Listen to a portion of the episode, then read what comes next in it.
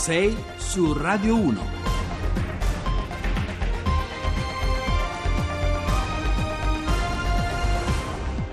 Buongiorno a Carlo Cianetti, oggi siamo in ritardo, 6.09.30, ma insomma cercheremo di recuperare intanto eliminando le chiacchiere da parte mia.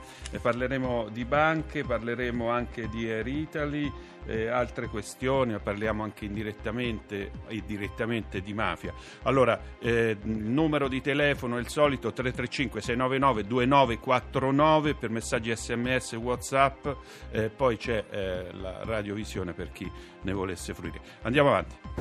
6 su Radio 1. Allora, buongiorno a Vincenzo Imperatore, che è un esperto d'economia, un consulente finanziario, ma ha scritto soprattutto il libro insieme a Ugo Biggeri, eh, Sacco bancario, il grande imbroglio nel racconto di manager, gole, profo- gole profonde e risparmiatori truffati, un libro eh, pubblicato da eh, Chiare Lettere. Eh, noi l'abbiamo chiamato perché pre- abbiamo preso spunto da un dossier del Corriere della Sera che eh, titola così Conti correnti più cari e rendono tutti zero. Insomma, il tema che vogliamo affrontare è quello delle banche, no? quanto ci aiutano le banche, quanto ci aiutano come cittadini, come risparmiatori, quanto ci aiutano come imprese in questa fase difficile, che è una fase eh, complicata perché si esce da una doppia crisi, una doppia crisi economica e finanziaria. Eh, eh, tutti, insomma, le banche diciamo che sono un po' nel mirino di tutti perché eh, quando si va a chiedere un prestito poi si capisce che se hai soldi il prestito te lo danno oppure se hai garanzie adeguate il prestito te lo danno altrimenti è complicato avere un prestito. Allora, eh, buongiorno imperatore. Buongiorno a voi. Buongiorno. Insomma, lei, eh, leggiamo qui sul Corriere della Sera, ma non è la cosa più scandalosa, è che per, ehm, considerata l'imposta di bollo, il costo medio anno di 134 euro e l'imposta sui rendimenti del 26%, bisognerebbe avere depositato la somma incredibile di 11 milioni 369 mila euro per andare in pari. Ma questo dipende anche dal fatto insomma, che i tassi eh, di interesse sono molto bassi, no? quindi all'origine. Che dice? Com'è? È giustissima la sua osservazione iniziale. Il problema, il rapporto con le banche è soprattutto un problema di trasparenza e di simmetria informativa. Eh, prendiamo il caso dei conti correnti, così come riportato ieri dal, dal Corriere della Sera. Questa si tratta di una giungla in cui diventa difficile per il cittadino comune e non solo comune districarsi perché perché contrariamente a quanto si possa immaginare c'è un eccesso di trasparenza, sembra paradossale, è proprio così. Tutto mm. ciò che noi paghiamo quando entriamo in banca per accedere a un conto corrente, eccetera, eccetera, è indicato in 13-15 fittissime pagine mm. de, de, del documento di sintesi, questo documento allegato all'estratto conto di fine anno. Alla faccia della sintesi. Alla faccia della sintesi, appunto um, domiciliazione delle bollette, bonifici, pagamento dei pedaggi, l'invio delle comunicazioni, qualsiasi registrazione relativa a qualunque movimento in entrata e in uscita sul conto corrente, forse finanche il buongiorno che rivolgiamo al cassiere appena varchiamo la porta della fine ha un prezzo e questo mm. prezzo è riportato su questo documento. Quindi iniziamo a ingombrare il campo dal, ehm, ehm, eh, dal pregiudizio che, non è, che esistono costi occulti. No, in banca non esistono costi occulti, ma tanti mm. ed incomprensibili oneri di difficile analisi eh, che devono essere presi in considerazione singolarmente. Come, si fa, come ci si fa a districare in, in, questa, in questa giungla? Come possiamo con due o tre semplici passaggi. Ce lo dica che è questo che ci interessa, interessa chi sta ascoltando.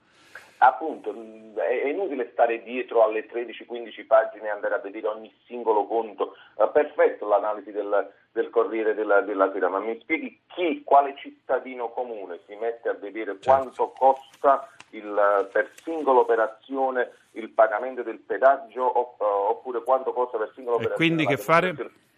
Ah, quindi bisogna fare due semplicissimi passaggi. Il primo è quello, occorre armarsi di un minimo di pazienza, non tanta, ma di un minimo di pazienza. Individuare il cosiddetto profilo di operatività.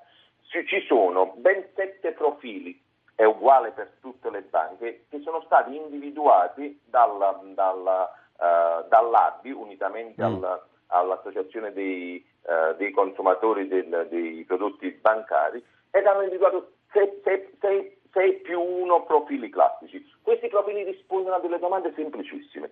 Apro il conto corrente per esigenze familiari o per esigenze personali? Opera allo sportello o più su internet? Quante mm. operazioni penso di effettuare al mese? Sulla base più o meno di queste, ho necessità di una carta bancomat di una carta di credito, ho necessità di domiciliare le bollette, certo. cioè, come dire, strumenti basici, sulla mm. base di, questo, eh, di queste domande abbiamo sei conti a pacchetto. Mm. Un conto per, il, per, i giovani, un conto per le famiglie con operatività bassa, un conto per le famiglie con operatività media.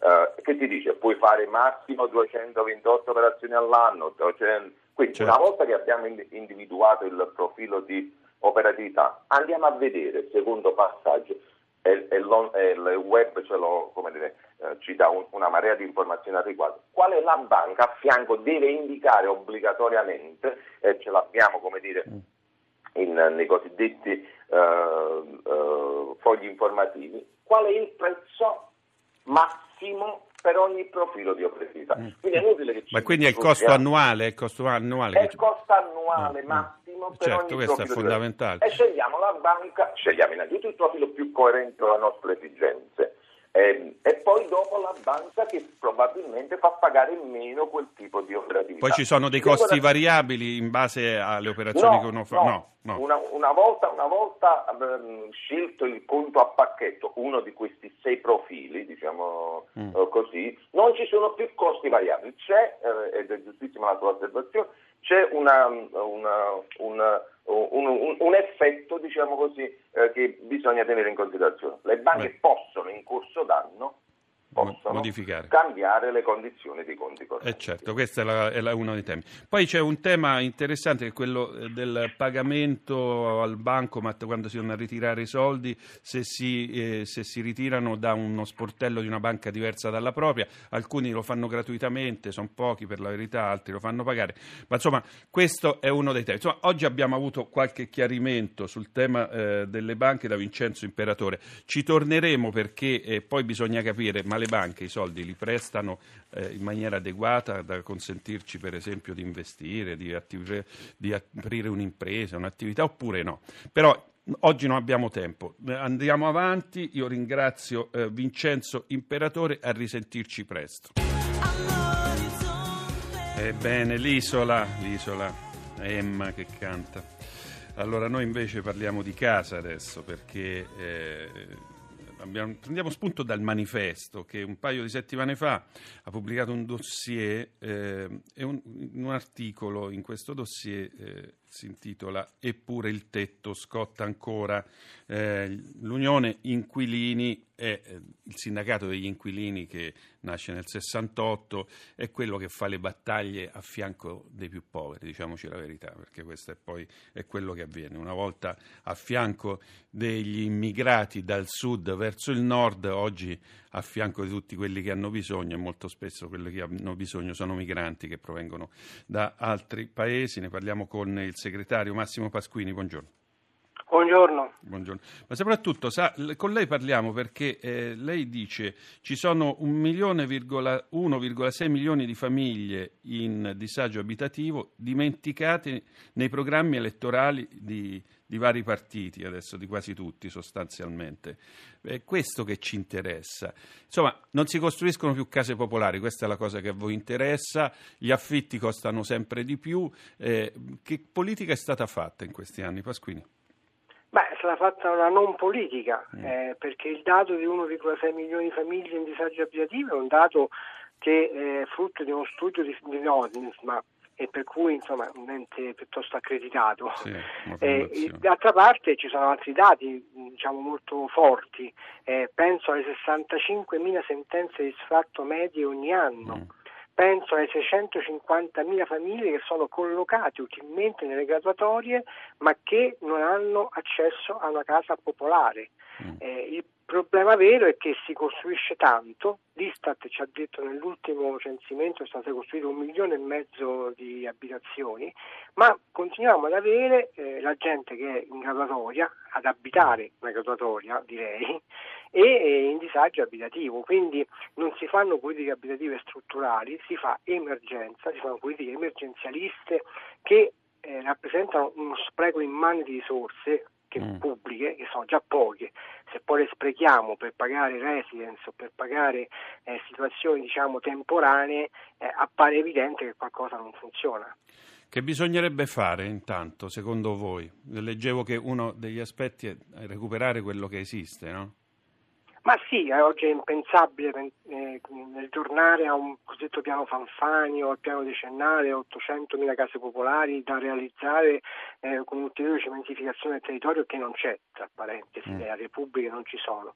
Il problema vero è che noi dovremmo ripartire da quello che esiste. Del resto, eh, questa cosa qui la dice già eh, la legge Sblocca Italia, l'articolo 26, che mm. riguarda il patrimonio pubblico inutilizzato, che dice ai comuni possono avere dal, eh, dal demanio eh, immobili gratuiti per destinarli all'esistenza pubblica.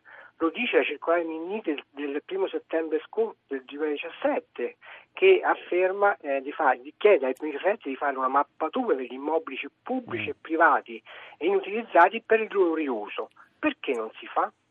Eh già, perché non si fa secondo lei? Per non, si fa, non si fa perché abbiamo una politica abitativa succube eh, della lobby dei, dei costruttori. Costruttori. Eh, eh sì, perché eh, noi in Italia siamo quella terra strana che eh, per esempio abolisce l'IMU per l'invenduto dei costruttori. Mm. Senta una cosa, ma su, sugli affitti, no, per esempio, eh, si agevolano coloro che affittano ma non si agevolano abbastanza gli affittuari, sbaglio? Cioè, per esempio, c'è la, la, la, il 20%, come si chiama? La, cedolare cedolare secca del 20% per chi affitta è sostanzialmente un vantaggio. Però eh, chi in realtà eh, paga l'affitto deve pagare, per esempio, l'IRPEF anche sulla cifra d'affitto che paga, che è un bene essenziale, insomma, la casa, no? Ma eh, la cittadinanza è molto strana perché vorrei dare un dato del rapporto immobiliare fatto dal Ministero dell'Economia e dall'Agenzia delle Entrate, quindi un dato ufficiale eh, del 2017. Eh, lì si dice che la centrale secca ci costa 2,2 miliardi di euro di mancati mm. introiti. Ah. Di questi 1,86 vanno al decimo più ricco dei proprietari e questo non ha comportato nessuna riduzione degli affitti. Certo, cioè in cambio del 21%, del 10% dell'agevolato mm. non c'è stata in, in, cambio nessun tipo di riduzione dell'affitto e si vede i risultati perché gli sfatti per morosità continuano a essere il 90% dei sfatti, delle sentenze di sfatto che vengono emanate ogni anno. E, sbaglio si aiutano poco gli affittuari? Cioè per esempio... Se... Mm, prego non si aiutano per nulla, cioè c'è, c'è, soltanto una piccola detrazione che al massimo arriva a 500 euro l'anno. E mi chiedo Abbiamo... perché, per esempio, in campagna elettorale questo sarebbe un argomento che potrebbe attrarre anche consensi, voti, diciamoci la verità, no? cioè, togli dalla denuncia dei redditi la, la cifra che versi per, la, per l'affitto della casa, questa sarebbe una cosa, invece non si fa non si fa, ma sarebbe anche una cosa importante perché in Italia ci sono 950.000 abitazioni affittate in nero con eh certo. 5 miliardi di euro di mancata grazie.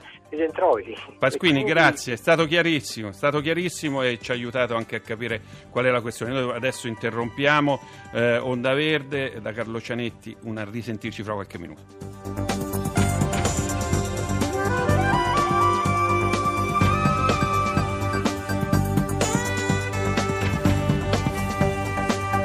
Rai Radio 1.